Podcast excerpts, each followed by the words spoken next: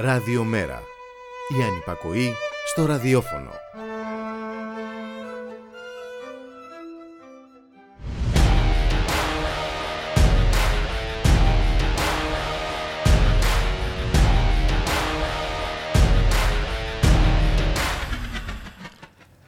Χαίρετε κυρίες και κύριοι, ακούτε την εκπομπή Το Στίγμα της Μέρας με τον Γιώργη Χρήστου, στην παραγωγή της εκπομπής Γιάννα Θανασίου, στη ρύθμιση του ήχου ο Γιώργος Νομικός.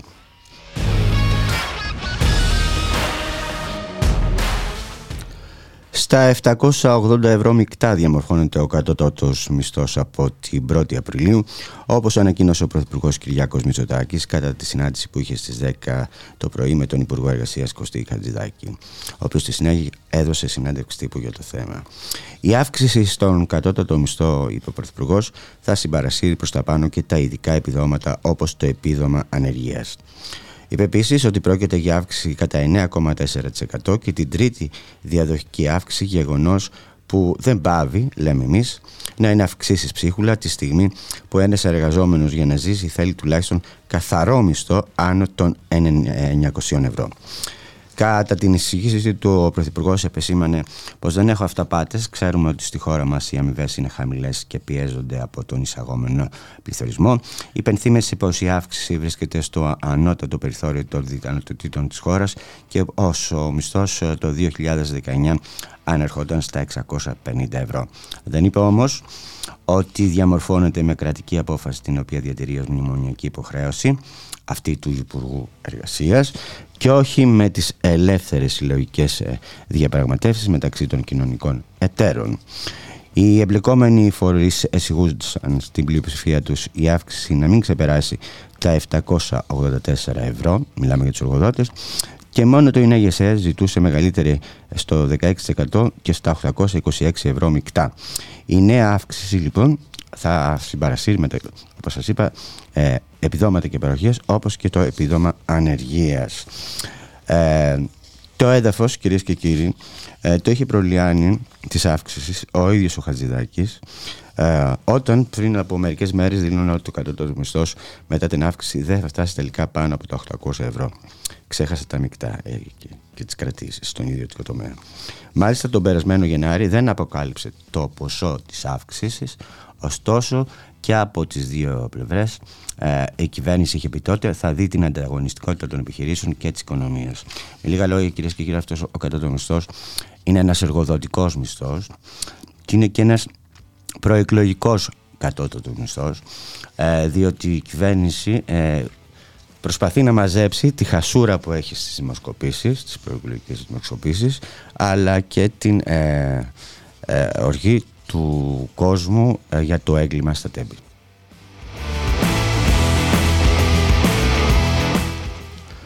Ο προφυλακισμένος για τη σύγκρουση των τρένων στα τέμπη σταθμάρχης Λάρισας Βασίλης Σαμαράς δεν είχε εκπαιδευτεί σωστά πριν λάβει την πιστοποίηση και τη θέση στον ΟΣΕ. Αναφέρει μεταξύ άλλων στην ανακοίνωση που εξέδωσε σήμερα Παρασκευή η ρυθμιστική αρχή σιδηροδρόμων. Η Ολομέλεια της ΡΑΣ αποφάσισε ομοφόνος τη λήψη μέτρων ε, έκτακτων προσωρινών μέτρων λόγω σοβαρών ενδείξεων παράβασης συγκεκριμένων διατάξεων της υδρολογική νομοθεσίας, η μη τηρήση των οποίων ενέχουν άμεση, σοβαρή και επικείμενη απειλή για τη δημόσια ασφάλεια, αναφέρεται στην ανακοίνωση της ΡΑΣ. Ε, με τα έκτακτα προσωρινά μέρα, μέτρα, η αρχή υποχρεώνει μεταξύ άλλων το διαχειριστή υποδομής ΟΣΕ να μην αποσχολεί σε εκθέσεις κρίσιμων καθηκόντων το σύνολο των υποψηφίων σταθμαρχών, οι οποίοι μετήχαν στο διευρυμένο κύκλο εκπαίδευσης. Πρόκειται για το προσωπικό το οποίο, σύμφωνα με τη Διεύθυνση Ανθρωπίνου Δυναμικού του ΟΣΕ, είχε προσληφθεί με δελτίο παροχής υπηρεσιών και μόνο δύο εξ αυτών είχαν μόνιμη υπαλληλική σχέση λόγω μετάταξης.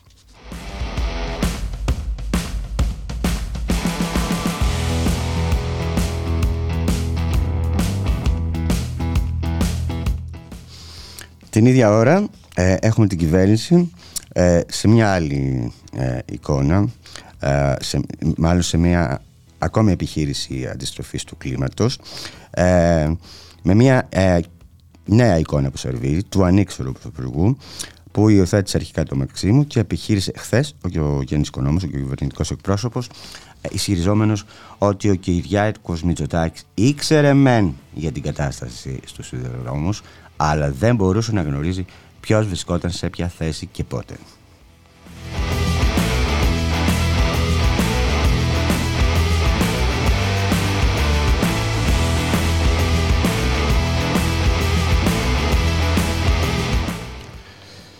Και να πάμε και στον ΟΑΣΑ ε, και στο γεγονός που συνέβη σήμερα όπου ο επιβάτες και ο οδηγός κόλλησαν την πόρτα ενός λεωφορείου ε, του Α1 που πηγαίνει προς Βούλα με μονοτική ασφάλεια.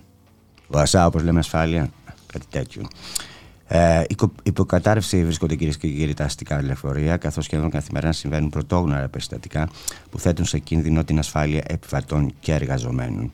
Το νέο επικίνδυνο περιστατικό συνέβη πριν λίγες μέρες στο λεωφορείο Α1 Προσβούλα και την καταγγελία έκανε στο social media επιβάτης παραθέτοντας και τις σχετικές φωτογραφίες.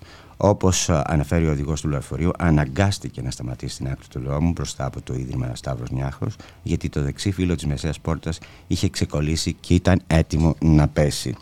Οι επιβάτες κράτησαν τα δύο φύλλα και ο οδηγός κόλλησε την πόρτα με μονοτική ταινία, λέγοντας πως δεν πρόκειται να την ξανανοίξει. Μπορείτε να δείτε, υπάρχει μια φωτογραφία σε αυτό, μπορείτε να πάτε στο εργασία να το βρείτε. Ε, Όμως η, η πατέντα, όπως αναμενόταν, δεν άντεξε με αποτέλεσμα μπροστά από το σταθμό ΕΔΕΜ και ενώ το λεωφορείο ήταν σταματημένο στη στάση, το ξεχαρβαλωμένο φύλλο της μεσαίας πόρτας έπεσε στο δρόμο. Με τους επιβάτες και τον οδηγό να βάζουν και πάλι μονοτική ταινία για να συγκρατήσουν τη διαλυμένη πόρτα. Αν και ο οδηγός και οι επιβάτε έκαναν ό,τι καλύτερο μπορούσαν, δεν γίνεται να συμβαίνει αυτό μέσα σε λεωφορείο την ώρα που κινείται με κόσμο μέσα. Είναι θέμα ασφάλειας ε, και με όλα αυτά που γίνονται, σκέφτηκα να το αναφέρω. Που, ε, παρόλο που κανένας δεν τραυματίστηκε, ε, αναφέρει ο, ο επιβάτης που ε, γνωστοποίησε το θέμα. Υπενθυμίζεται ότι την προηγούμενη εβδομάδα στο λεωφορείο της γραμμής 040 που πραγματοποίησε το δρομολόγιο Πειραιά Σύνταγμα με περίπου 40 επιβάτες, λίγο μετά τη μία το μεσημέρι έπεσε ένα μεγάλο κομμάτι της οροφής χωρίς ευτυχώς να υπάρχουν τραυματισμοί.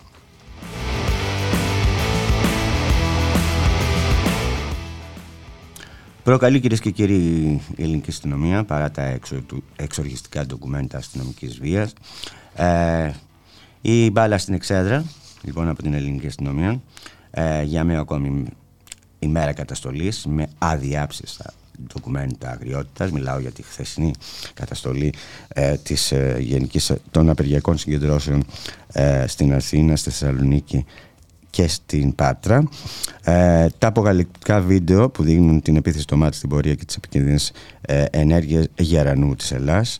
Ε, σε μια ευγνωμονική πολιτεία, κυρίες και κύριοι, το βίντεο που κυριαρχούσαν χθες ε, και σήμερα στα μέσα κοινωνικής δικτύωσης θα είχαν φέρει ήδη παρατήσεις στο υψηλότερο επίπεδο και στη χειρότερη περίπτωση παρέμβαση για έρευνα των περιστατικών ακραίας αστυνομικής βίας. Στην Ελλάδα του Μητσοτάκη και του Θεοδωρακάκου όμως είναι απλά τα πράγματα. Πέμπτη και η Ελλάδα, αντί να λογοδοτήσει, εκδίδει ανακοινώσεις που προκαλούν το κοινό αίσθημα. Η αστυνομία στη δική της εκδοχή για τα χθεσινά ε, γεγονότα στο κέντρο της Αθήνας, στο περιθώριο ακόμη μιας μεγαλειώδους διαμαρτυρίας για το έγκλημα στα τέμπη, δεν έχει, κάνει, δεν έχει καμία αναφορά στην απρόκλητη επίθεση των ΜΑΤ σε μπλοκ των διαδηλωτών, σε ειρηνικό μπλοκ διαδηλωτών που κινούνταν στο Σύνταγμα, ενώ δεν υπάρχει ούτε λέξη για την παρολίγο τραγωδία με γερανό της αστυνομίας να κινείται με υψηλή ταχύτητα κατά διαδηλωτών, τραυματίζοντας τουλάχιστον ένα άτομο. υπάρχουν βίντεο για, αυτό το θέμα, για αυτά τα δύο περιστατικά. Αντιθέτως, η ελληνική αστυνομία ανακάλυψε ομάδα ατόμων με καλυμμένα τα χαρακτηριστικά τους και φέροντας ξύλα, πέτρες, κομμάτια μαρμάρου και με τον τρόπο αυτό επιχείρησε να δικαιολογήσει αυτό που καταγράφηκε ξεκάθαρα σε βίντεο, την απρόκλητη δηλαδή επίθεση των δυνάμεων καταστολής, με ξεκάθαρο τρόπο να προκαλέσουν και να διαλέσουν την ειρηνική κινητοποίηση. Γιατί ήταν ειρηνική. Ειρηνικές οι κινητοποιήσει. Πηγές από την αστυνομία αναφέρουν ότι σχετικά με το περιστατικό με τον Γερανό θα συλλεχθούν στοιχεία και εφόσον προκύψει προσέξτε, και εφόσον προκύψει πειθαρχικό παράπτωμα, θα, θα, θα, θα αποδοθούν ευθύνες.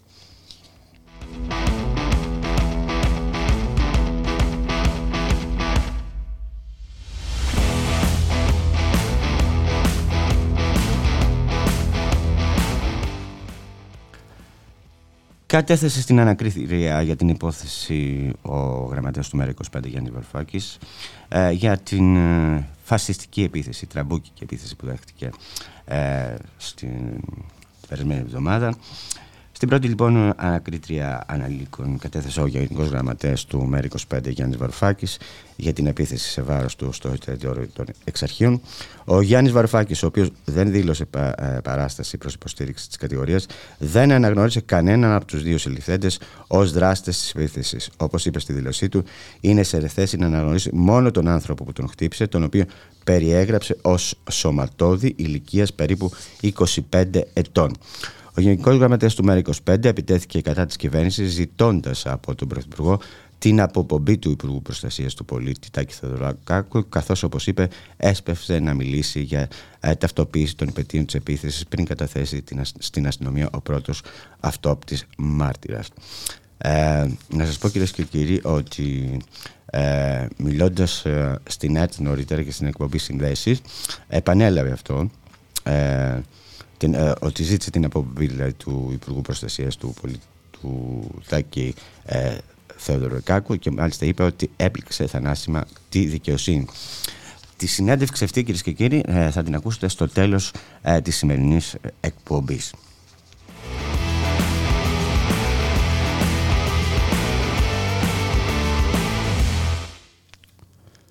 Και περνάμε κυρίες και κύριοι ε, στο καθημερινό σχόλιο. Αυτή τη φορά θα μας το κάνει ο πρώην, ο τέος εκπρόσωπος τύπου του ΜΕΡΑ25 και είναι υποψήφιος βουλευτής Θεσσαλονίκης, ο Μιχάλης ο Κρυθαρίδης. Γεια σου Μιχάλη. Καλό, καλό μεσημέρι Γιώργη. Καλό Σ' άρεσε το τέος, ε; Σ' άρεσε το τέος. Πάρα πολύ. Μου θύμισε και το βασιλιά. ε, εντάξει. Να ξέρεις κουτσομπολιό, γιατί ο, ο προηγούμενος λέγεται τέος. Οι δύο προηγούμενοι, από δύο προηγούμενους και μετά γίνεσαι πρώην. Ναι, θα είσαι μόνιμος τέος. Εντάξει, ναι, ωραία. Ναι, ναι.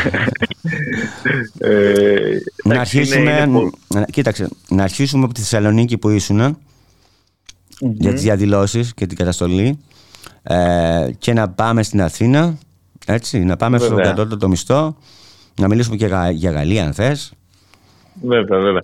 Κοίταξε, αυτό το οποίο και χθες στη Θεσσαλονίκη όπως και στην Αθήνα και στις υπόλοιπες ε, πόλεις της χώρας είδαμε ήταν και πάλι έτσι πάρα πολύ κόσμο, πάρα πολλούς νέους ανθρώπους να βγαίνουν ε, στο, στο δρόμο και να διαδηλώνουν ενάντια στην, στη συγκάλυψη της, ε, της υπόθεσης του εγκλήματος στα, στα τέμπη ε, και βέβαια να αντιμετωπίζουν και αυτή την ε, πρόκληση ταυτόχρονα της, ε, της κυβέρνησης ε, και με τις εικόνες τις οποίες είδαμε στην, στην Αθήνα με τα βίντεο τα οποία κυκλοφόρησαν τα οποία πραγματικά δείχνουν μια τρομακτική επίθεση από την πλευρά της, της Ελλάς έτσι, παντελώς απρόκλητη και όπως σωστά επισήμανες και εσύ και στην ανακοίνωση της, της αστυνομίας θα δουν αν προκύπτουν πειθαρχικά παραπτώματα. Δηλαδή, οι εικόνες από μόνες τους προφανώς δεν, δεν πείθουν το, το Υπουργείο Προστασίας του Πολίτη ότι έχουμε εξορισμού, όχι απλά πειθαρχικά παραπτώματα, αλλά ε, πράξεις οι οποίες θα μπορούσαν να διακινδυνεύσουν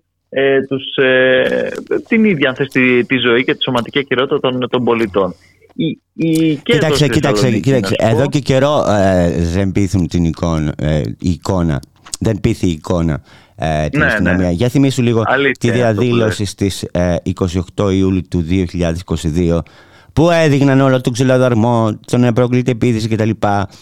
Και η αστυνομία διέψευδε ακόμη και τα βίντεο και τότε. Ναι, ναι, έχεις έχεις απόλυτο δίκιο και θυμάμαι επίσης και στο εφετείο την αστυνομία να μιλάει για τις ε, επιθέσεις που δέχθηκε όταν όλοι είδαν μετά από τα βίντεο ακριβώς τι η αστυνομία ε, από μόνη της ξεκίνησε μια απίστευτη επίθεση κατά τότε των, των ε, διαδηλωτών που βρίσκονταν έξω από το, από το εφετείο, έτσι, από, την, από το δικαστήριο που αποφάσιζε τότε για την, στη δίκη της της ε, Χρυσής Αυγής. Και γενικά η αλήθεια είναι πως όντως ακόμα και, και τα ίδια τα τεκμήρια δεν, δεν πείθουν τις αρχές. Και αυτός μάλλον είναι και ο λόγος, ε, Γιώργη, για τον οποίο δεν έχουμε ε, και ποτέ πραγματικά και την επιβολή κάποιας ε, τιμωρίας.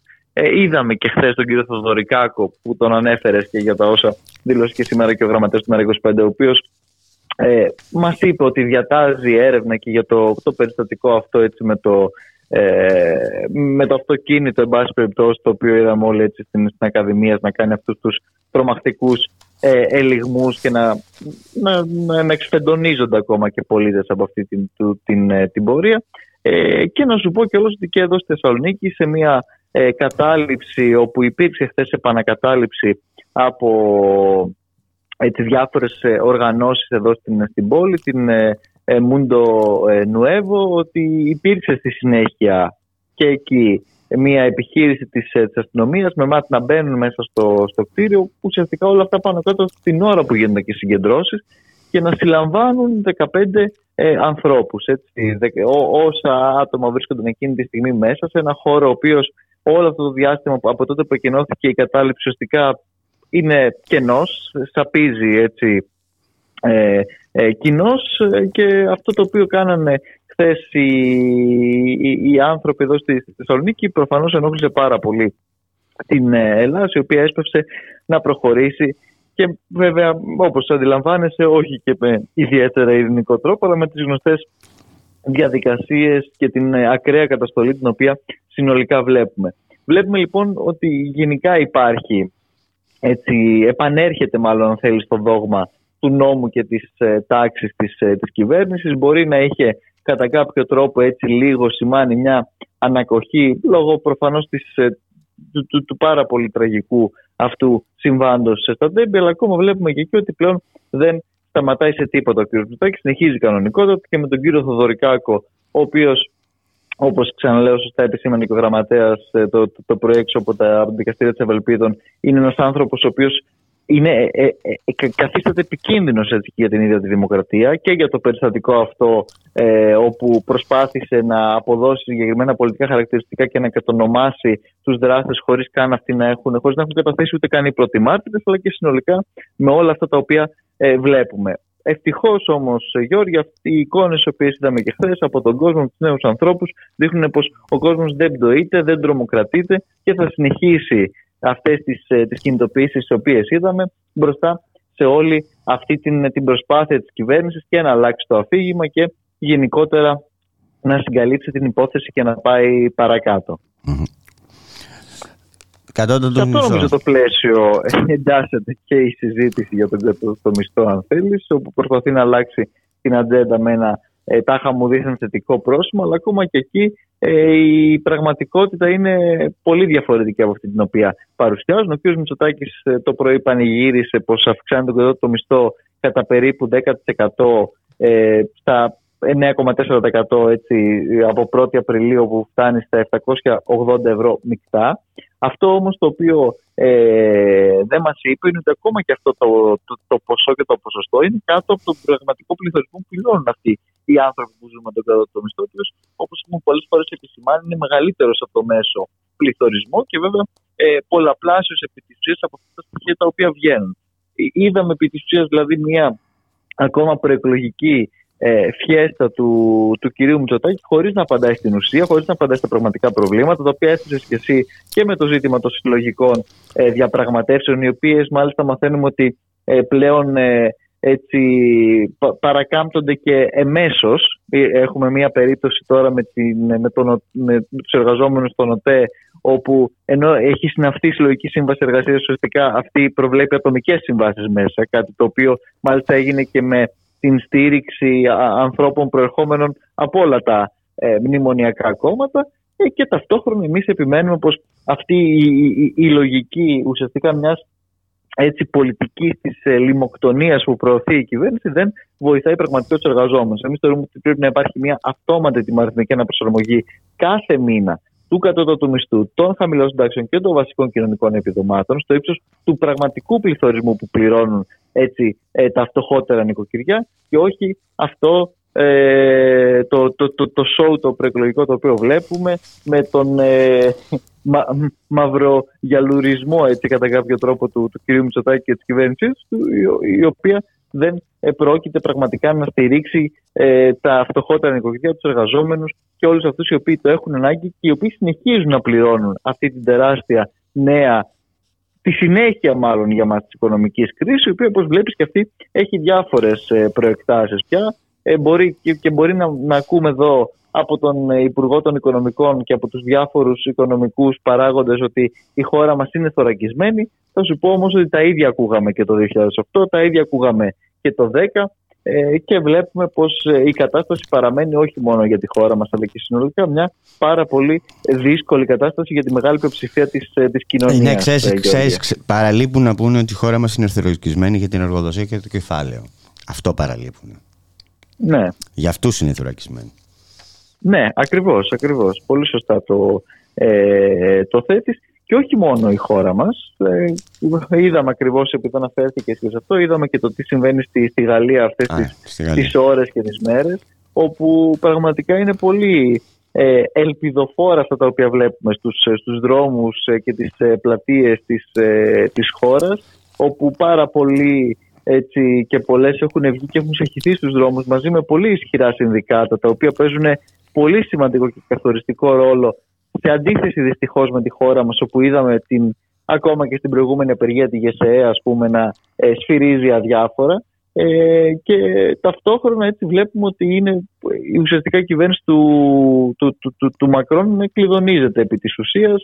Ε, θα κατατεθεί πρόταση μορφής έτσι, κατά της, ε, της κυβέρνησης και της ε, Πρωθυπουργού, διότι ο, ο Γάλλος πρόεδρος προσπάθησε εμέσως να περάσει ουσιαστικά με μια πράξη προεδρική, σαν αυτές που έχουμε της ποινική εδώ, ε, παρακάμπτοντας την, ε, τη Βουλή, το συγκεκριμένο συνταξιοδοτικό νομοσχέδιο, το οποίο είναι ένα κλασικό νεοφιλελεύθερο ε, όνειδος, αλλά βλέπουμε πως υπάρχει μια τεράστια κοινωνική αντίδραση, μια κοινωνική εξέγερση σχεδόν, ε, αν δούμε τις, ε, τις εικόνες από χθες στο, στο Παρίσι και αλλού, οι οποίες δεν, ε, σε καμία περίπτωση δεν ε, προδιαθέτουν ε, ότι θα, θα, θα περάσει τόσο εύκολα αυτή η, η δίθεν μεταρρύθμιση που είναι μία από τις κλασικές απορριθμίσεις που ζήσαμε και εδώ στα συνταξιδοτικά μας με αύξηση των ορίων ηλικίας και το καθεξής και αν πέσει όντως η κυβέρνηση αυτές τις τις μέρες που αυτό φαίνεται με την ψήφο μορφής που θα κάνει.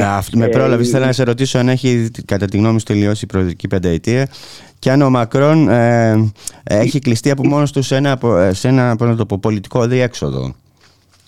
Η, η, η προεδρική πενταετία δεν έχει τελειώσει, αλλά το αδιέξοδο θα υπάρξει. Διότι ακριβώς με την κατάρρευση της κυβέρνησης και το, η συγκεκριμένη απορρίθμιση για μας δεν μπορεί να προχωρήσει, αλλά και συνολικά ακριβώς θα υπάρξει αυτό το πολιτικό αδιέξοδο. Διότι σκέψω ότι υπάρχουν ακόμα και βουλευτές από το Ρεπουμπλικανικό Κόμμα, το οποίο στηρίζει θεωρητικά έτσι, την, την πρωθυπουργό του, του Γάλλου Προέδρου.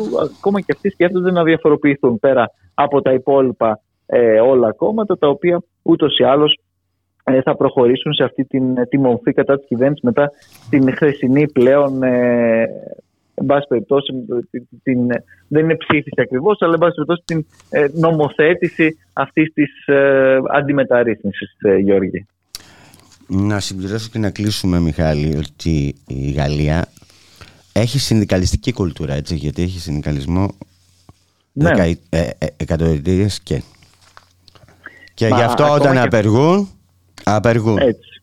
Κλείνουν τα πάντα. Πολύ σωστό το, το, το, το λες και ακόμα και αυτό το οποίο είδαμε με αυθόρμητη έτσι, απεργία των, και διαδηλώσεις και κινητοποίηση των συνδικάτων ακόμα και την ώρα που, που ψηφιζόταν στο Κογκρέσο η, η πρόταση αυτή χωρίς να καν να έχουν προκηρυχθεί κινητοποιήσεις είναι σε αυτή την, τη λογική και το πλαίσιο και την κατεύθυνση που λες. Και να σου πω ότι κατά πάσα πιθανότητα και την επόμενη Πέμπτη για ένα τη συνεχόμενη ε, ουσιαστικά ε, ημέρα θα υπάρξει και πάλι μια απεργία η οποία αναμένεται να, να παραλύσει την, ε, τη χώρα, Γιώργη.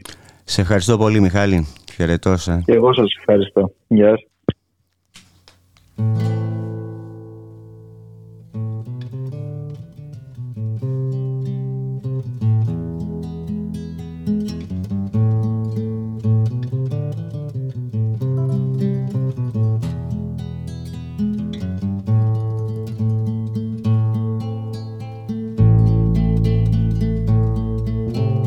Ήταν οι πόρτες μου δίχως βαχτσέδες και με ντεσέδες κρατάνε τη γη. Γίναν οι φτέρνες μου σαν προχαλίες και στον κουβά τους αλλάζεις εσύ. Αλλάζεις συχνά κάθε τόσο στολή αλλάζεις ως αλλάζεις εσύ. Και η ελπίδα μας έχει βαφθεί σαν τον τοντορί μες στο παχνί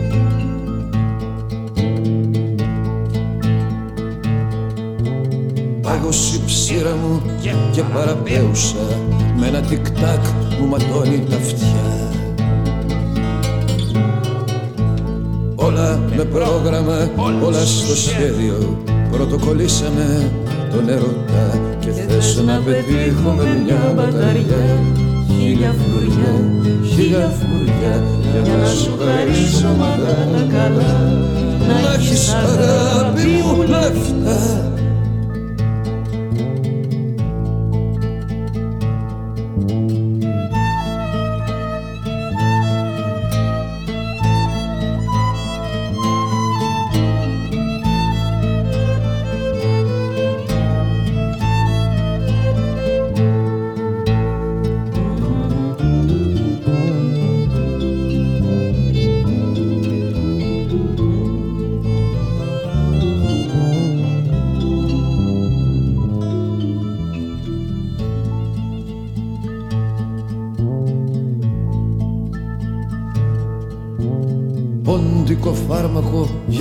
μεγάλους. Και μουρλάρα για τα παιδιά. Και έπλεξες σόβρακα για τους φαντάρους. Και θυσιάστηκες πατριωτικά. Σου στέλνω μήνυμα με ένα ταμ-ταμ να μαγειρεύεις με βιτάμ. κι ήσουν αγώησα και έκανες μπαμ. Γι' αυτός σε ψάχνω στα χαμάμ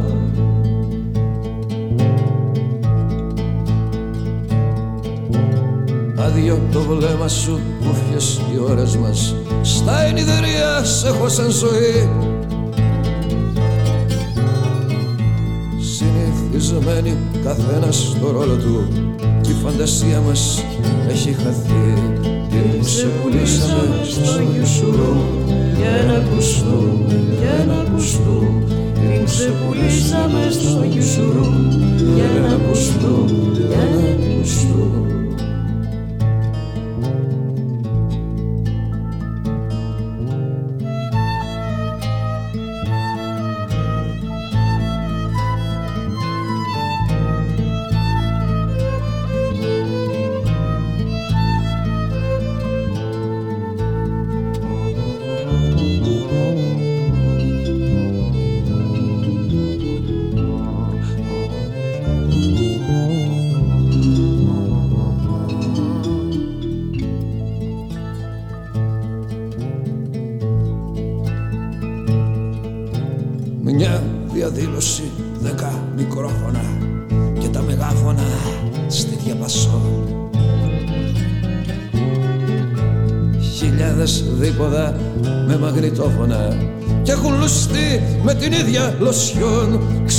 ξεπουληθήκατε στο γιουσουρούμ για ένα κουστούμ, για ένα κουστούμ. Κι ο εραφούλης σας πέταξε ψούμ ταρατατατζούμ, ταρατατατζούμ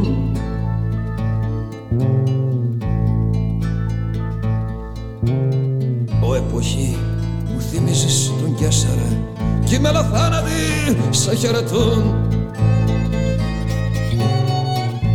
Κι όσο γερνό μπουσουλό με τα τέσσερα τα τροχοφόρα να προσπερνούν. Φεύγω και πάω να βρω στο Μπαντόγκ το σύντροφό μου τον King Kong Μες στο μυαλό μου βαράνε τα γκόγκ Μοιάζω με μπάλα του πινκ πονγκ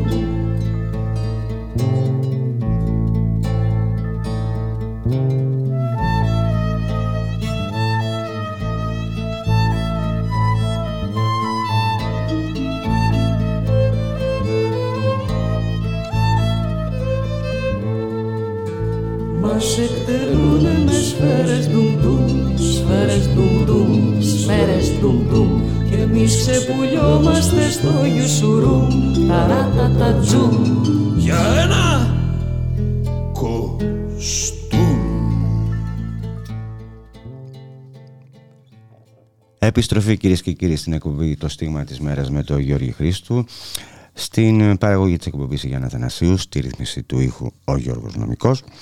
Και περνάμε στο πρώτο θέμα της επικυρότητας που δεν είναι άλλο από αυτό της αύξησης ε, στον κατώτατο μισθό στον ιδιωτικό τομέα κατά 9,4 ευρώ ε, στα, 9, στα 780 ευρώ μεικτά κυρίες και κύριοι είναι αυτός ο μισθός 780 μεικτά έτσι ε, για το θέμα αυτό θα μιλήσουμε με τον πρόεδρο του Σωματείου Εργαζομένων e-Food Περιφέρειας Αττικής, το Βασίλη το Στήλο, ο οποίος βρίσκεται στην άλλη άκρη της τηλεφωνικής γραμμής.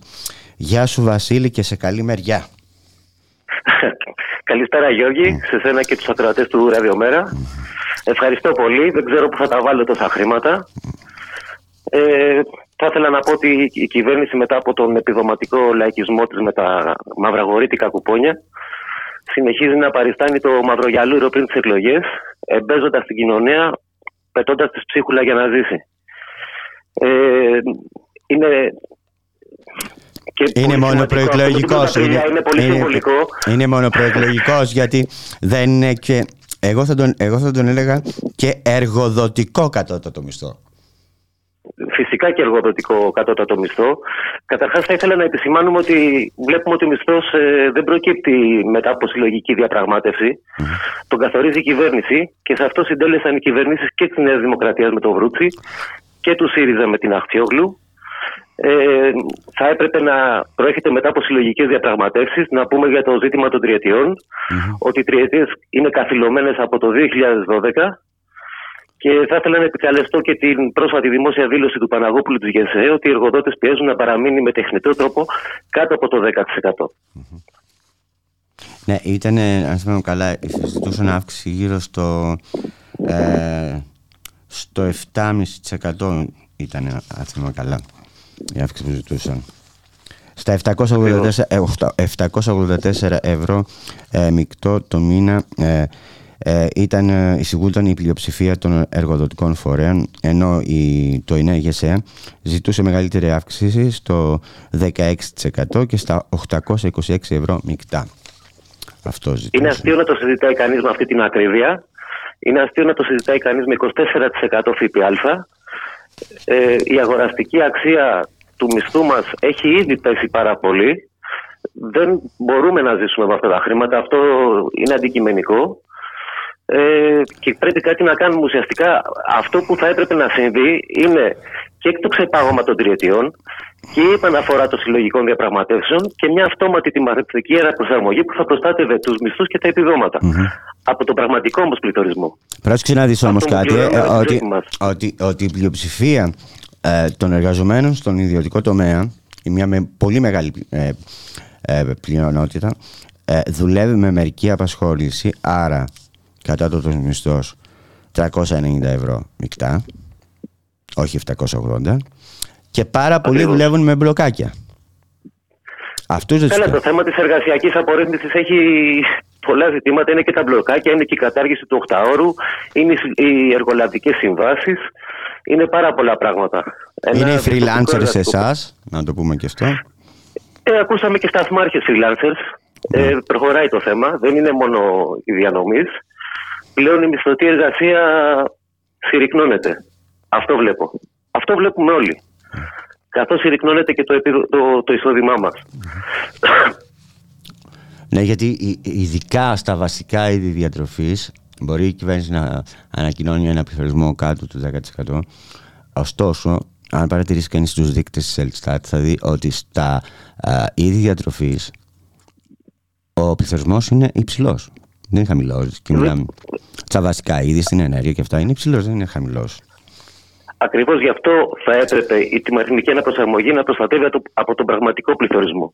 Αυτόν που ε, πληρώνει το λαϊκό εισόδημα. Mm. Ακριβώς όπως το λες. Mm-hmm.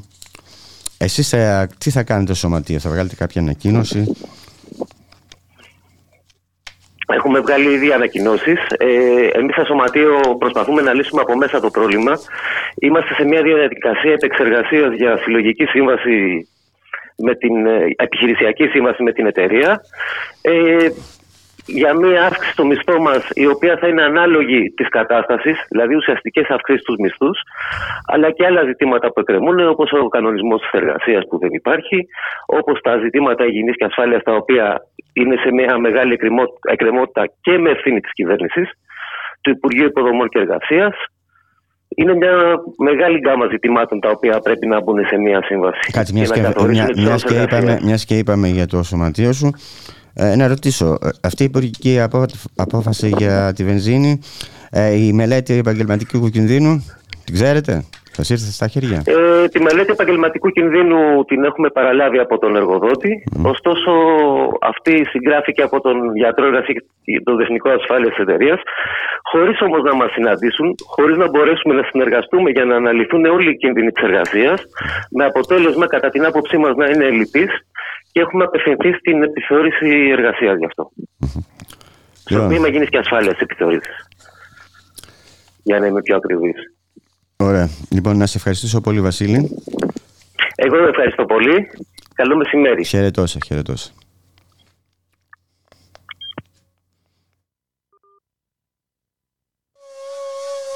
Πες τους δικούς μου ότι θα αργήσω απόψε Ένα θα γίνω με τις δραγές και τους καπνούς Το τελευταίο εισιτήριο κόψε Γι' αυτό το τρένο που θα αγγίξει τους ουρανούς Τι κάνω φίλε μου σαν πάρω απόψε Σε δρομολόγια δίχως επιστροφή Το σεβασμό σου στη μνήμη μας δώσε. Το έγκλημά τους μην αφήσεις να ξεχαστεί Φεύγω να πάρω τρένο, ίσα που προλαβαίνω. Για μια καλύτερη ζωή σε μια άλλη χώρα.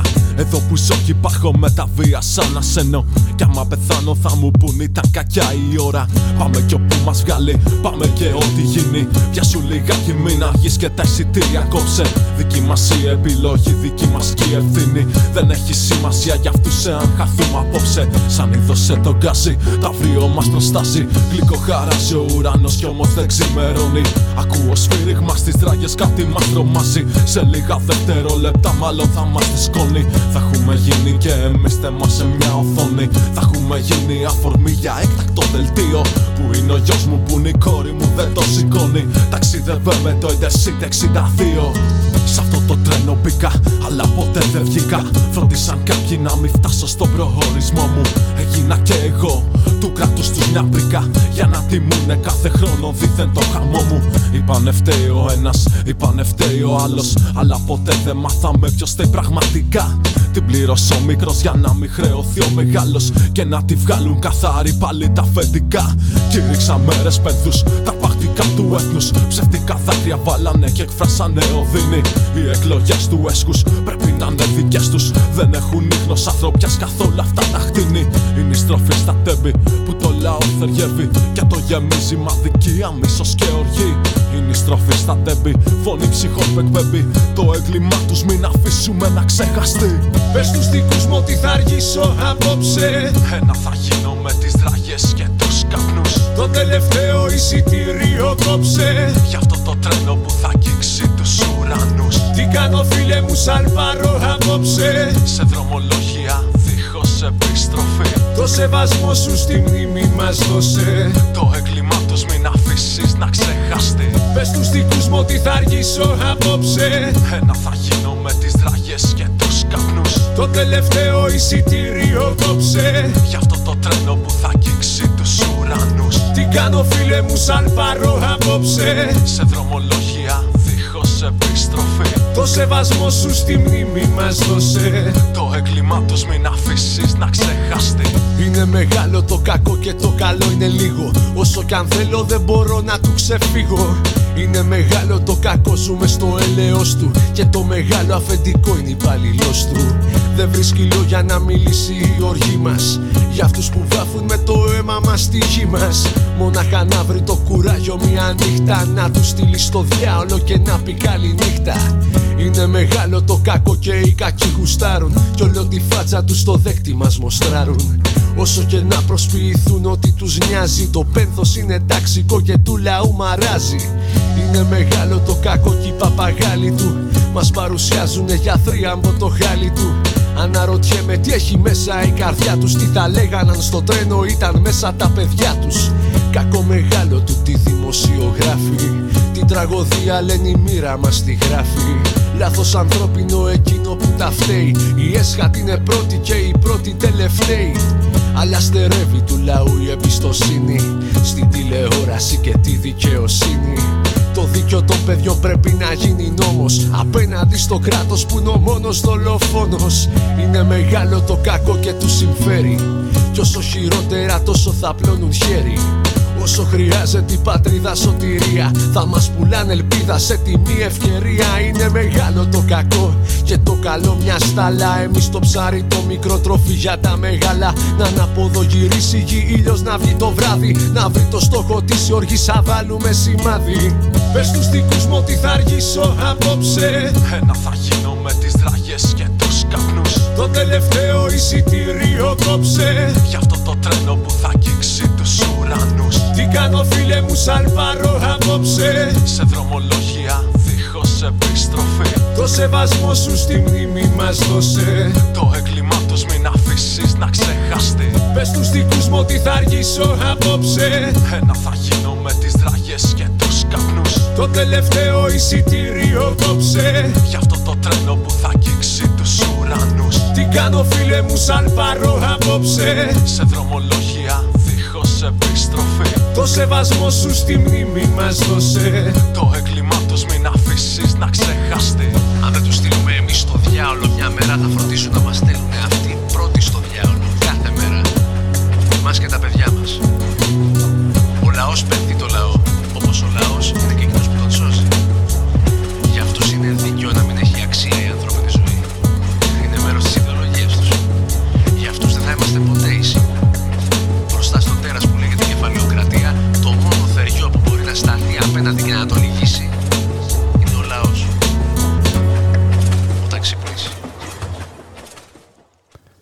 Επιστροφή κυρίες και κύριοι στην εκπομπή το στίγμα της μέρας με τον Γιώργη Χρήστου στην παραγωγή της εκπομπής Γιάννα Θανασίου στη ρύθμιση του ήχου ο Γιώργος Νομικός.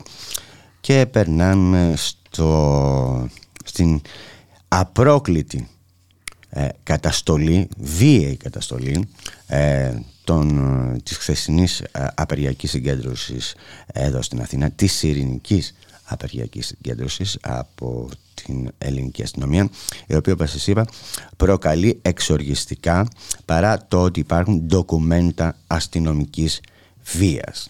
Για το θέμα αυτό θα μιλήσουμε με ένα νεολαίο του ΜΕΡΑ25 και της φοιτητιός νεολαίας τον Θωμάτων Αχταρίδη που βρίσκεται στην άλλη άκρη της τηλεφωνικής γραμμής. Γεια σου Θωμά. Καλησπέρα Γιώργη, καλησπέρα σε κάθε ακροάτρια και ακροατή του Ραδιομέρα. Καλό μεσημέρι, ευχαριστώ πάρα πολύ για τη φιλοξενία. Η αστυνομία για μία ακόμη φορά είδε κόσμο Έτσι. και όρμησε. Απρόκλητα. Έτσι ακριβώς είναι. Έτσι ακριβώς είναι. Να ευχαριστήσουμε σε αυτό το σημείο τους φωτορεπόρτερ που βρίσκονται σε κάθε κινητοποίηση και χάρη σε αυτούς έχουμε εμείς τη- στη δυνατότητά μας να κάνουμε χρήση όλου αυτού του υλικού που δημιουργούν για μας και μπορούμε επιτέλους να βλέπουμε με τα μάτια μας πώς η αστυνομία άλλη μια φορά απρόκλητα, χωρίς καμία προηγούμενη, ε, χωρίς κανένα προηγούμενο λόγο εφόρμησε στο πλήθος συγκεκριμένα στο πανό των ε, δελιβεράτων του, στον σωμα, του σωματείου δικύκλων ε, τους ΒΕΟΔ και χωρίς καμία ε, ένταση όχι απλά διέλυσε τη συγκέντρωση αλλά προχώρησε σε προσαγωγές σε, στο, σε σωμα, χημικά, στο σωματείο, σε σωματείο συλλογισμούς. εργαζομένων, ε, εργαζομένων ε, ο- ο- οδηγών δικύκλου. Σωματείο βάση, σωματι- ε, συγγνώμη, συνέλευση βάση εργαζομένων οδηγών δικύκλου ε, εκεί. Αλλά έκανε και προσαγωγή ε, ε, δύο μηχανικούς, δύο γυναίκες μηχανικούς από το σωματείο ε, των μισθωτών τεχνικών. Έτσι. Ναι. Ε, αν δεν κάνω λάθος, υπάρχει ένας αναλυτικός κατάλογος για περισσότερες από 15 προσαγωγές. Ναι, ναι, μεταξύ- των οποίων στα οι μπλοκ που, ε, τρεις που την έχουν έπεσε, στα μπλοκ που την έπεσε λέω, Σω- των σωματείων. Σωστά, σωστά, σωστά, σωστά. Φυσικά η κατάληξη ήταν εκτεταμένη χρήση χημικών σε όλο το μήκος της διαδήλωσης. Εμείς χαρακτηριστικά ε, το πανό μας εκείνη την ώρα ολοκλήρωνε την πορεία περίπου στο ύψος της Πανεπιστημίου και όχι απλά μπο- ακούγαμε τους ήχους, αλλά λίγη ώρα μετά αντικρίσαμε πίσω μας ε, τις δημιουργίες να τρέχουν κατά πάνω μας και στο τέλος να μην μπορούμε κι εμείς να σταθούμε τρέχοντας μαζί με, την, με τον υπόλοιπο της, όγκο της πορείας. Είναι μια τακτική της ε, κυβέρνησης της Νέας Δημοκρατίας, η οποία την έχει υιοθετήσει εδώ και τα τελευταία 3-4 χρόνια. που μπαίνουν σε μια διαδικασία και διαλύουν κάθε ε, συγκέντρωση και διαμαρτυρία χωρίς ε, λόγο, απλά και μόνο γιατί θέλουν να, να εξηγήσουν στους διαδηλωτές ότι το δικαίωμα στη διαμαρτυρία τίθεται υπό αμφισβήτηση, ότι ο απλός ε, κόσμος ο οποίος έχει τη διάθεση να βγει να διαμαρτυρηθεί θα πρέπει να φοβάται για τη σωματική του ακαιρεότητα. Είναι το λεγόμενο ε, δόγμα του νόμου και τάξη ε, που εδώ και τέσσερα χρόνια γινόμαστε μάρτυρες της εφαρμογής του, είτε είναι μέσα από την καταστολή στις διαμαρτυρίες και στην κινητοποίηση, είτε είναι μέσα από τις χιλιάδες προσλήψεις αστυνομικών και την υπερεπένδυση εξοπλισμού στα σώματα καταστολής. Όλη αυτή η συζήτηση που γίνεται στην καταστολή κάθε φορά φυσικά δεν έχει απάντηση από τους ε, αρμόδιους υπουργούς. Είδαμε και χθες πάλι την ανακοίνωση της Ελλάς η οποία κάνει λόγο για καμία παραβίαση. Ε, δεν, είδε, δεν, είδε, δεν είδε, δεν είδε, δεν είδε τίποτα. Δεν ναι. είδε τίποτα. Ε, δεν είδε, δεν άκουσε και τα γνωστά όπως κάθε φορά ή ακόμα και αν άκουγε και έβλεπε κάτι στην καλύτερη να είχαμε ακόμη μια ΕΔΕ η οποία στο τέλος της ημέρας δεν θα είχε και καμία κατάληξη όπως όλες οι προηγούμενες ΕΔΕ που έχουν διενεργηθεί.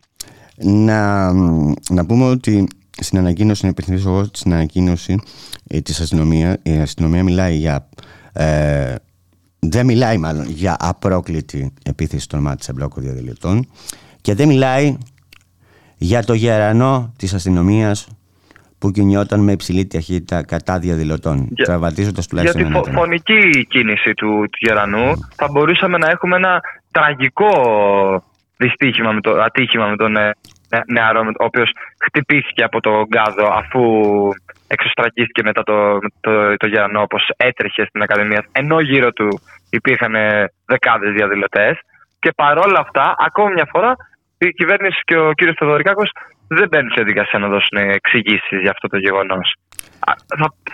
Άλλη μια φορά θα υπάρξει πολιτική κάλυψη όλης αυτής της ασυδοσίας και της αυθαιρεσίας των αστυνομικών δυνάμεων, αν λάβουμε υπόψη ότι είναι αυθαιρεσία και δεν είναι μια οργανωμένη στάση της κυβέρνησης να αμολύσει και να λύσει τα χέρια των ε, κατασταλτικών δυνάμεων έτσι ώστε να ξυλοκοπούν και να κυνηγούν τον κόσμο μετά από κάθε διαμαρτυρία. Θέλω όμω σχολιάσεις δύο σημεία της ε, ανακοίνωσης.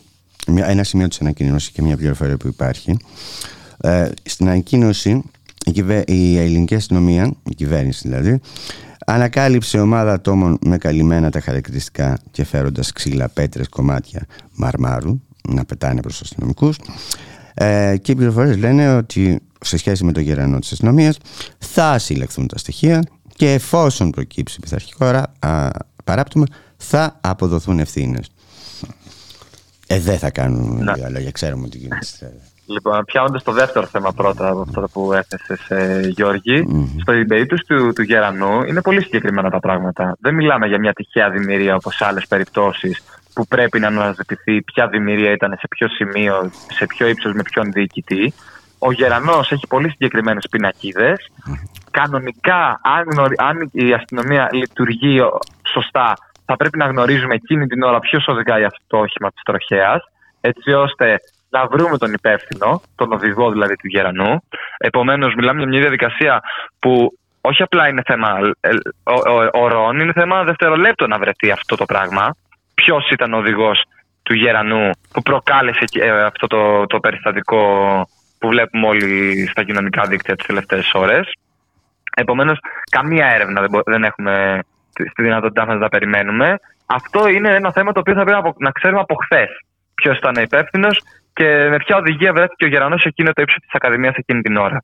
Τώρα, στο δεύτερο κομμάτι που αναφέρθηκες, για τα καλυμμένα πρόσωπα κάθε φορά που ακούμε στις συγκεντρώσεις ή ότι προηγήθηκαν κάποιες, ε, κάποια επεισόδια από τους διαδηλωτές.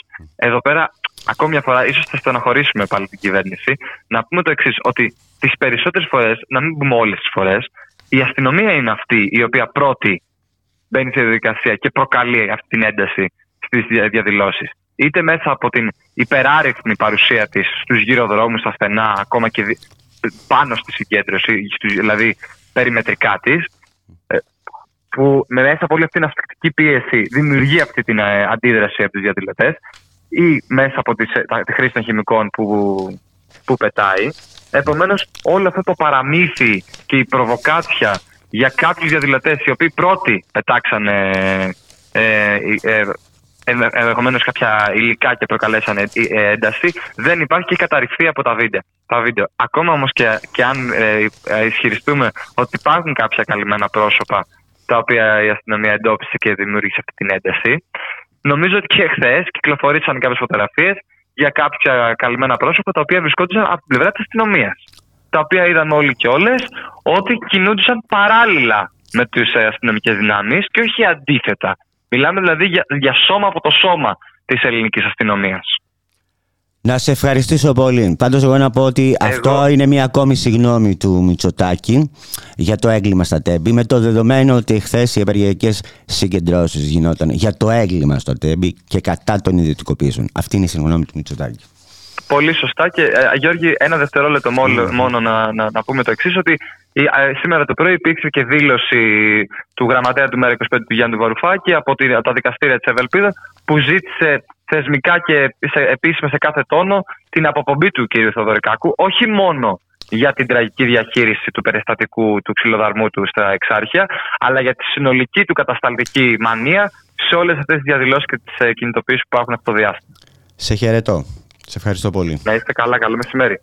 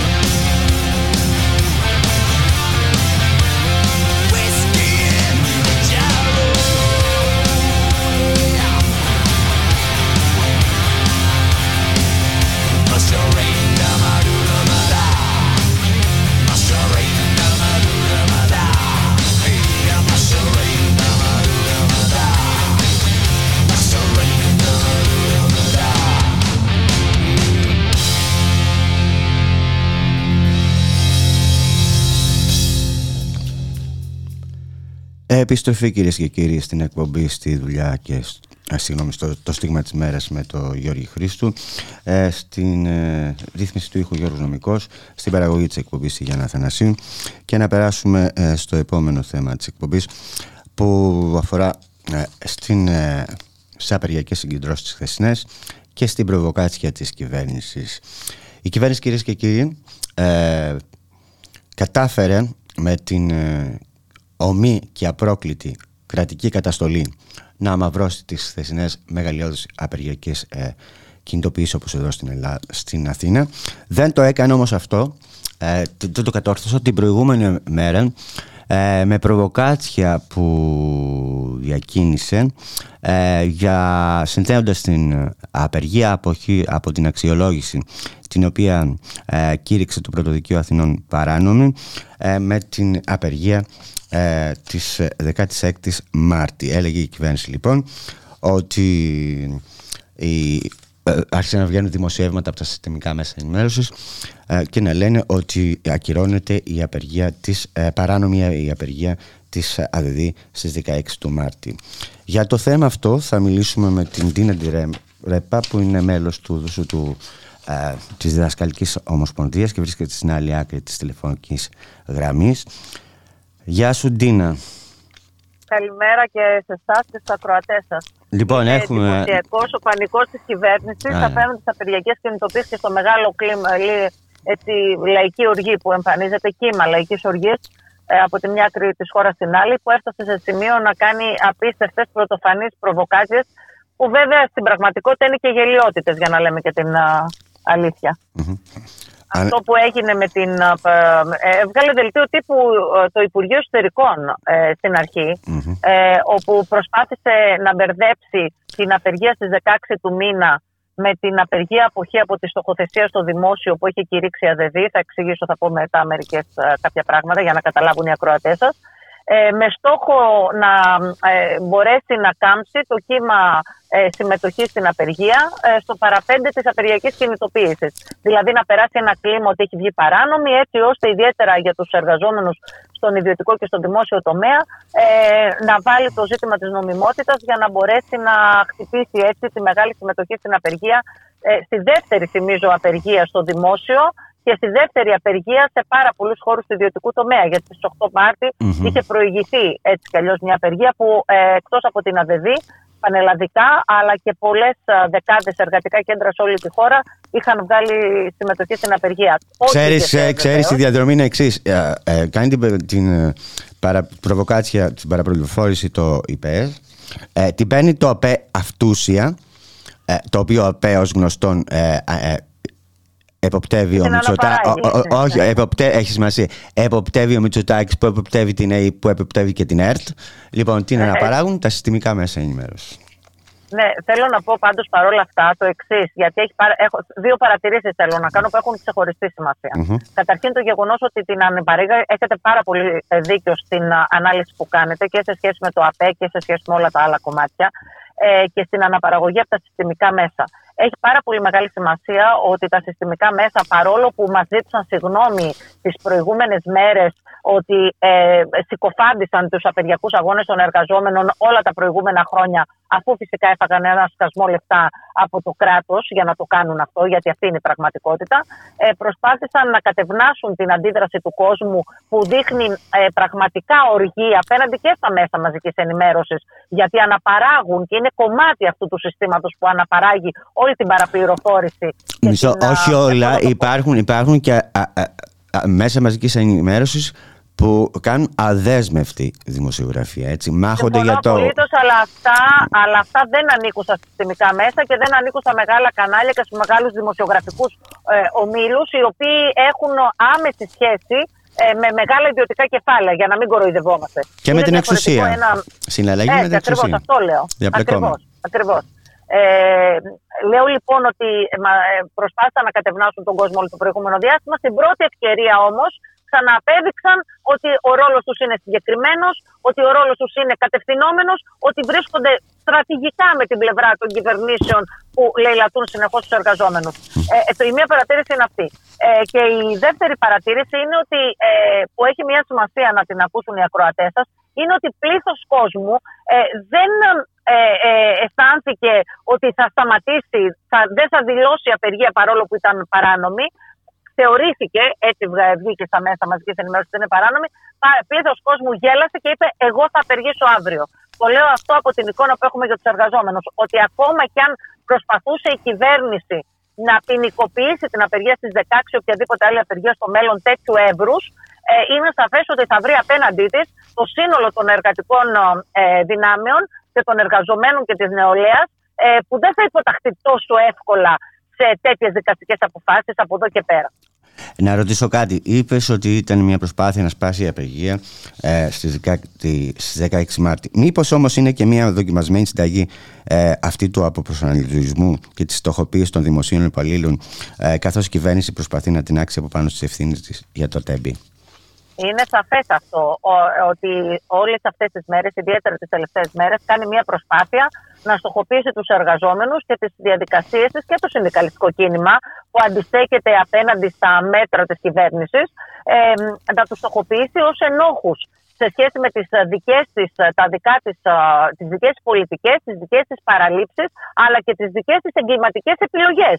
Γιατί δεν είναι μόνο παραλήψεις, έχουμε να κάνουμε με εγκληματικές επιλογές των ιδιωτικοποιήσεων ε, και της ε, σημερινής κυβέρνησης και της προηγούμενης του ΣΥΡΙΖΑ που παρέδωσε τον ΟΣΕ και φυσικά όλη τη πολιτική η οποία επιδιώκει με βάση το κέρδος να λειτουργήσουν όλα. Δεν χρειάζεται να πω έχουν λεχθεί πάρα πολλά γύρω από αυτό. Και τώρα επιχειρεί να ιδιωτικοποιήσει και το νερό, να μην το ξεχάσουμε αυτό.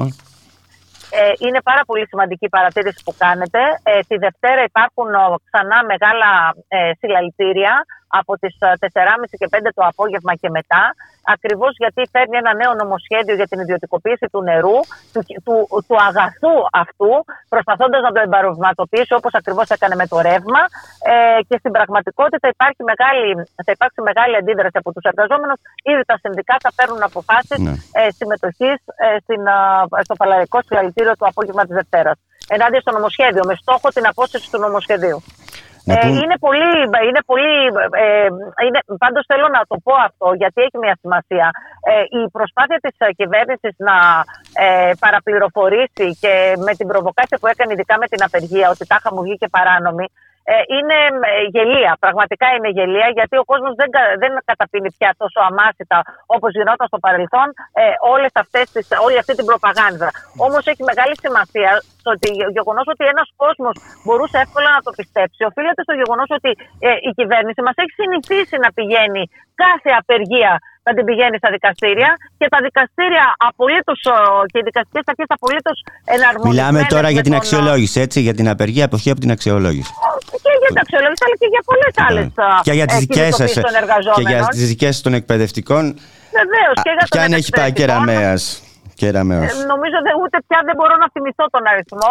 Ε, είναι ασύλληπτος. Κάθε απεργιακή κινητοποίηση που βγάζουμε γύρω από την απεργία αποχή, από την αξιολόγηση και την νομοθεσία τους, αλλά ακόμα και τις εξετάσεις πίζα πέρσι, μας τις πάει στα δικαστήρια. Τα δικαστήρια χρησιμοποιούν τον νόμο Χατζηδάκη και βγάζουν τις απεργίες παράνομες. Αυτή είναι η πραγματικότητα, δηλαδή εκπροσωπούν απολύτως μια ε, συστημική κυβερνητική πολιτική, η οποία θέλει να μην υπάρχουν αντιδράσεις των εργαζόμενων για τίποτα, να είναι απογορευμένες, έτσι ώστε να μην μπορεί να αντιδρά ο κόσμος. Αυτό έχει μεγάλη σημασία να το ακούσουν ε, οι ακροατές, γιατί όταν ακούν νόμο Χατζηδάκη, όταν ακούν ότι μια ε, απεργιακή κινητοποίηση βγήκε παράνομη, να γνωρίζουν ότι βγήκε παράνομη ακριβώς γιατί επιλέγεται αυτή τη στιγμή να ποινικοποιείται ο αγώνας των εργαζόμενων για την προστασία των δικαιωμάτων, των κοινωνικών αγαθών και ούτω Και να πούμε ότι αυτός ο νόμος ε, δεν ευθύνεται και για την ε, δυνατότητα ε, ε, προκήρυξης απεργίας, έτσι.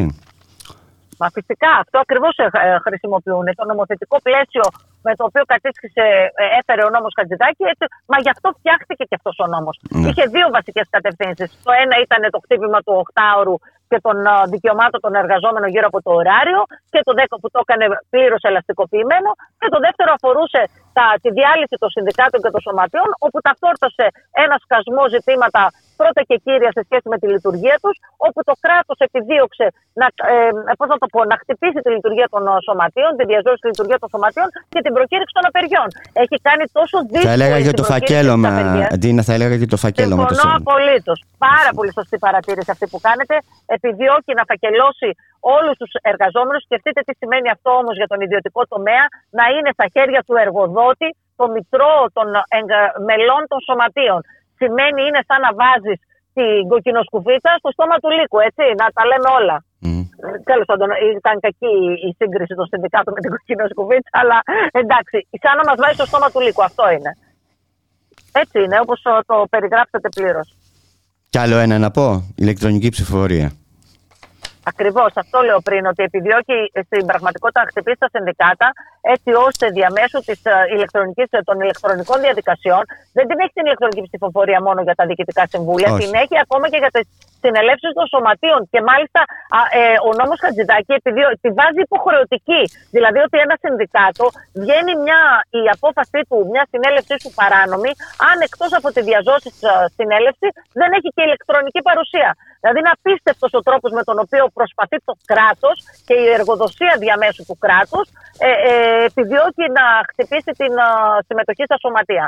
Ε, αυτό είναι, βάζει απίστευτους περιοριστικούς όρους. Βεβαίως εδώ να πούμε, για να τα λέμε όλα, τα του Κέσσαρου στο Κέσσαρι, ότι την πρώτη προηγούμενη προσπάθεια την έκανε η κυβέρνηση ΣΥΡΙΖΑ, όπου επιδίωξε την, να βάλει τις απεργίες να έχουν το 50% συν ε, των εγγεγραμμένων μελών για να μπορεί να βγει μια απεργία και ούτω καθεξής. Ε, είναι μεγάλη και μακριά η προσπάθεια, ιδιαίτερα τα μνημονιακά χρόνια, να χτυπηθεί το δικαίωμα των εργαζόμενων στην αντίσταση, στον αγώνα και μάλιστα να χτυπηθεί το δικαίωμα των πιο μαχητικών σωματείων και συνδικάτων απέναντι σε αυτό, αυτών δηλαδή που δεν κάνουν ε, συμβολικές ε, κινητοποίησεις και απεργίες, αλλά αυτών που επιδιώκουν να μπλοκάρουν και να ανατρέψουν κυβερνητικές πολιτικές. Να κλείσουμε με ένα δικό μου σχόλιο. Ο νόμος ε, Χατζηδάκη λέγεται περί προστασίας εργασίας. Αλλά ουσιαστικά είναι νόμος περί προστασίας των εργοδοτών. Έτσι. Ακριβώς. Πάρα πολύ σωστά το θέσατε. Είναι έτσι ακριβώς. Αυτός είναι και ο καλύτερος τίτλος για αυτόν. Σε ευχαριστώ πολύ, Ντίνα. Σε ευχαριστώ. Να είμαστε καλά. Καλή συνέχεια στους αγώνες μας.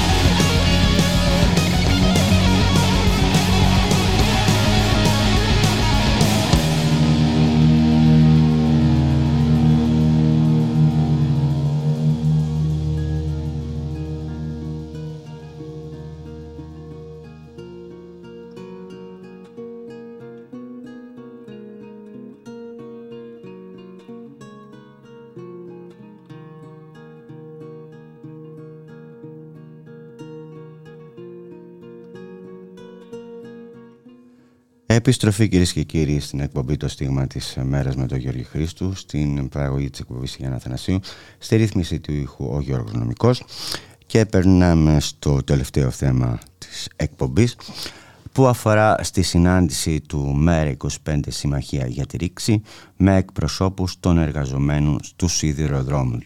Στη συνάντηση έλαβαν μέρος ο γραμματέας του ΜΕΡΑ 25 Γιάννη Βελφάκης, ο βουλευτής του κόμματος Κρήτορας Αρσένης, η γραμματής της Λαϊκής Ενότητας Ανυπότακτης Αριστεράς Δημήτρης Στρατούλης και Μαριάννα Τσίχλη, μαζί με τα στελέχη του ΜΕΡΑ 25 Συμμαχία για τη Ρήξη, καθώς ε, και το Προεδρείο της Πανελλήνιας Ομοσπονδίας Σιδηροδρομικών και Μέσω Σταθερός Τροχιάς, παρουσία και των εκπροσωπών μελών σωματείων της. Τι συζήτησαν, τι είπαν, ε, αλλά και για τον κατώτατο μισθό για την αύξηση του κατώτατου μισθού θα μιλήσουμε με τον ε, γραμματέα της Λαϊκής Ενότητας Ανυπότακτης Αριστεράς με τον έναν εκ τους γραμματής τον Δημήτρη Στατούλη που βρίσκεται στην άλλη άκρη της τηλεφωνικής γραμμής Γεια σου Δημήτρη Γεια και χαρά Γιώργο, γεια και χαρά σε όλους όσους μας ακούμε, όσους και όσες μας ακούμε. Λοιπόν, συνάντηση με, το, με, το, με την ΠΟΣ, με τους ιδεοδρομικούς. Τι τους είπατε; Και τι σας είπατε. Ναι, κατα, καταρχήν να πω ότι ήταν πολύ ενδιαφέρουσα συνάντηση γιατί δεν ήταν μόνο το Προεδρείο της ΠΟΣ. Είχαμε ζητήσει να είναι όλα τα πρωτοβάθμια σωματεία των σιδηροδρόμων ε, με αποτέλεσμα να είναι εκεί γύρω, στους, γύρω στα 30 συνδικαλιστικά στελέχη, άνδρες και γυναίκες που εκπροσωπούσαν όλο το φάσμα των εργαζομένων όχι μόνο ε, στην ε, ε, Τρενοσέ και στην ΕΕΣΤΗ που έχουν εκχωρηθεί στους ε, Ιταλούς αλλά και στον ΟΣΕ ε, και στην εργοσέ. Μας ενημέρωσαν, μας έκαναν μια πλήρη ενημέρωση για την κατάσταση που βρίσκεται ο ΟΣΕ αλλά και οι δύο εταιρείες οι οποίες ιδιωτικοποιήθηκαν κυρίως επεσήμαναν τις μεγάλες ελλείψεις που υπάρχουν σε προσωπικό και σε συντήρηση και εξυγχρονισμό των υποδομών και μας υπενθύμησαν και μας ότι επανειλημμένα ε, την τελευταία δεκαετία και κυρίως τα τελευταία τρία χρόνια με επανειλημμένες επιστολές ή και εξώδικα διότι οι υπουργοί δεν, και οι διοικοί στο ΣΕ δεν παραλάμβαναν τις επιστολές τους, επεσήμαναν αυτές τις αδυναμίες στο δίκτυο, αυτές τις ελλείψεις, αυτές τις καθυστερήσεις και μάλιστα υπογράμμιζαν ότι υπάρχει ο κίνδυνος μαζικού και πολύ νεκρού δυστυχήματος. Ε, δεν τους άκουσε κανείς, αυτό ήταν το παράπονό τους και όχι μόνο δεν τους άκουσαν, αλλά όπως ξέραμε, αλλά μας το επανέλαβαν και οι ίδιοι, οποτεδήποτε κάναν κινητοποιήσεις για να διεκδικήσουν ε, μεγαλύτερη ασφάλεια στις σιδηροδρομικές ε, μεταφορές, οι κυβερνήσεις είτε του ΣΥΡΙΖΑ είτε της, ε, του Μητσοτάκη και της Νέας Δημοκρατίας και οι διοικήσεις του, οι διορισμένες του ΟΣΕ επεδίωκαν να βγάλουν παράνομες και καταχρηστικές τις απεργίες τους. Για τους εργολάβους τι σας είπαν, για τους εργολάβους σας είπαν. Ε, μα, μας είπαν ότι παρέδιδαν ε, τα έργα πολύ καθυστερημένα ε, και ε, χωρίς να είναι στην ουσία ολοκληρωμένα και ασφαλή. Και ότι επειδή λείπει το προσωπικό, δηλαδή αντί να είναι στο ΝΟΣΕ και στην ΕΡΓΟΣΕ ε, γύρω στους 2.500 ανθρώπους αυτή τη στιγμή υπηρετούν μόνο 750 οι εκάστοτε διοικήσεις και κυβερνήσεις βασίστηκαν σε εκχωρήσεις έργων ε, συντήρησης ε, στους εργολάβους ε, με δεδομένα αυτά που σας είπα πριν για την ποιότητα των έργων που παρέδιδαν και τις ε, καθυστερήσεις είναι κατανοητό γιατί υπήρχαν σοβαρά προβλήματα ασφάλειας του δικτύου. Μας ζήτησαν να τους βοηθήσουμε να σπάσουν τον κοινωνικό αυτοματισμό ότι δηλαδή η κυβέρνηση προσπαθεί να αποσύσει τις δικές της ευθύνες αλλά και συνολικά οι συστημικές πολιτικές δυνάμεις και να τις μεταφέρουν στους εργαζόμενους και μας ζήτησαν επίσης να στηρίξουμε τον αγώνα τους για ενιοποίηση και πάλι του, ε, του ΟΣΕ και για επανάκτηση του δημόσιου χαρακτήρα του. Mm-hmm. Πάμε στο... Εμείς τώρα τι τους είπαμε; εμείς τι τους είπαμε; εμείς, εμείς τους είπαμε πρώτο ότι ε, δεν ε, υιοθετούμε ε, τον κοινωνικό ε, ούτε τη θεωρία του ανθρώπινου λάθους διότι θα έπρεπε οι κυβερνήσεις και οι διοικήσεις να έχουν φροντίσει με την τηλεδιοίκηση και με τη σηματοδότηση και με καινοτομίες που υπάρχουν και θα μπορούσαν να είναι στη διάθεσή τους να ελαχιστοποιήσουν τις συνέπειες του ανθρώπινου λάθους ή και να τις προλάβουν. Και είπαμε ότι είμαστε αλληλέγγυοι στον αγώνα τους να σπάσουν ε, αυτή την αντίληψη που προσπαθεί να διαδώσει η κυβέρνηση και τα κυρίαρχα μέσα μαζικής ενημέρωσης. Το δεύτερο τους είπαμε ότι εμείς ε, στο πρόγραμμά μας το προεκλογικό ε, θα έχουμε ρητή δέσμευση ε, για επανάκτηση του, του δημόσιου χαρακτήρα του ΟΣΕ αφού πρώτα ενιοποιηθεί και πάλι. Αυτό σημαίνει και ασφαλή σιδηρόδρομο, έτσι.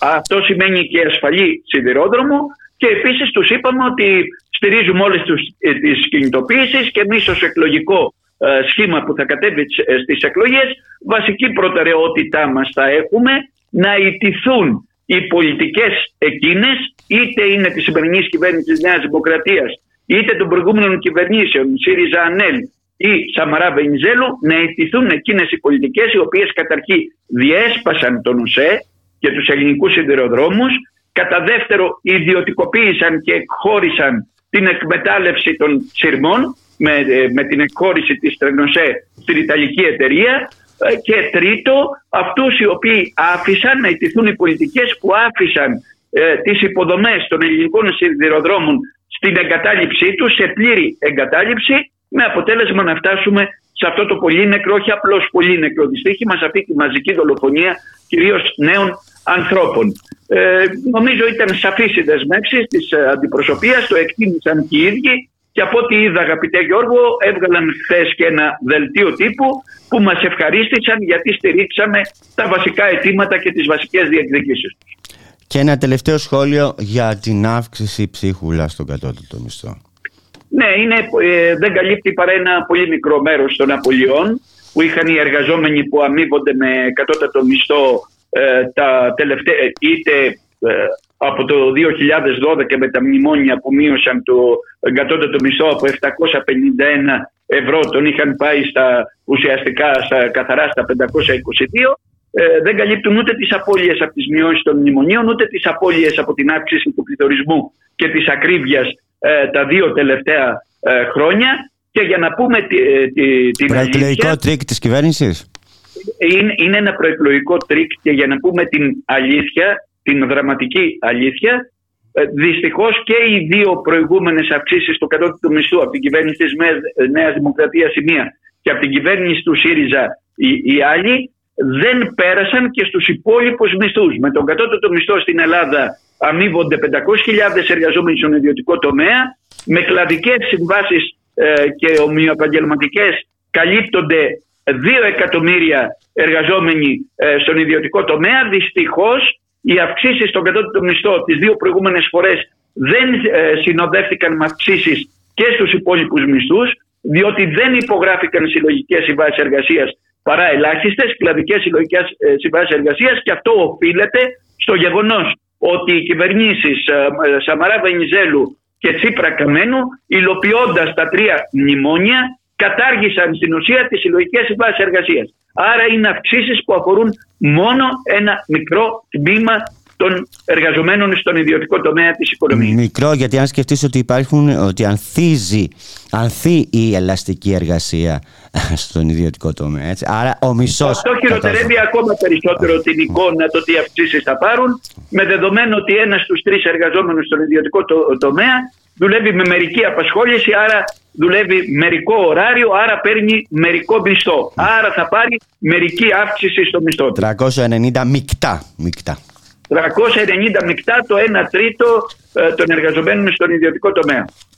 Σε ευχαριστώ πολύ Δημήτρη. Σε ευχαριστώ. Να σε καλά, να σε καλά Γιώργη. Να σε καλά και εσύ και όσοι και όσες μας άκουσαν. Ευχαριστώ.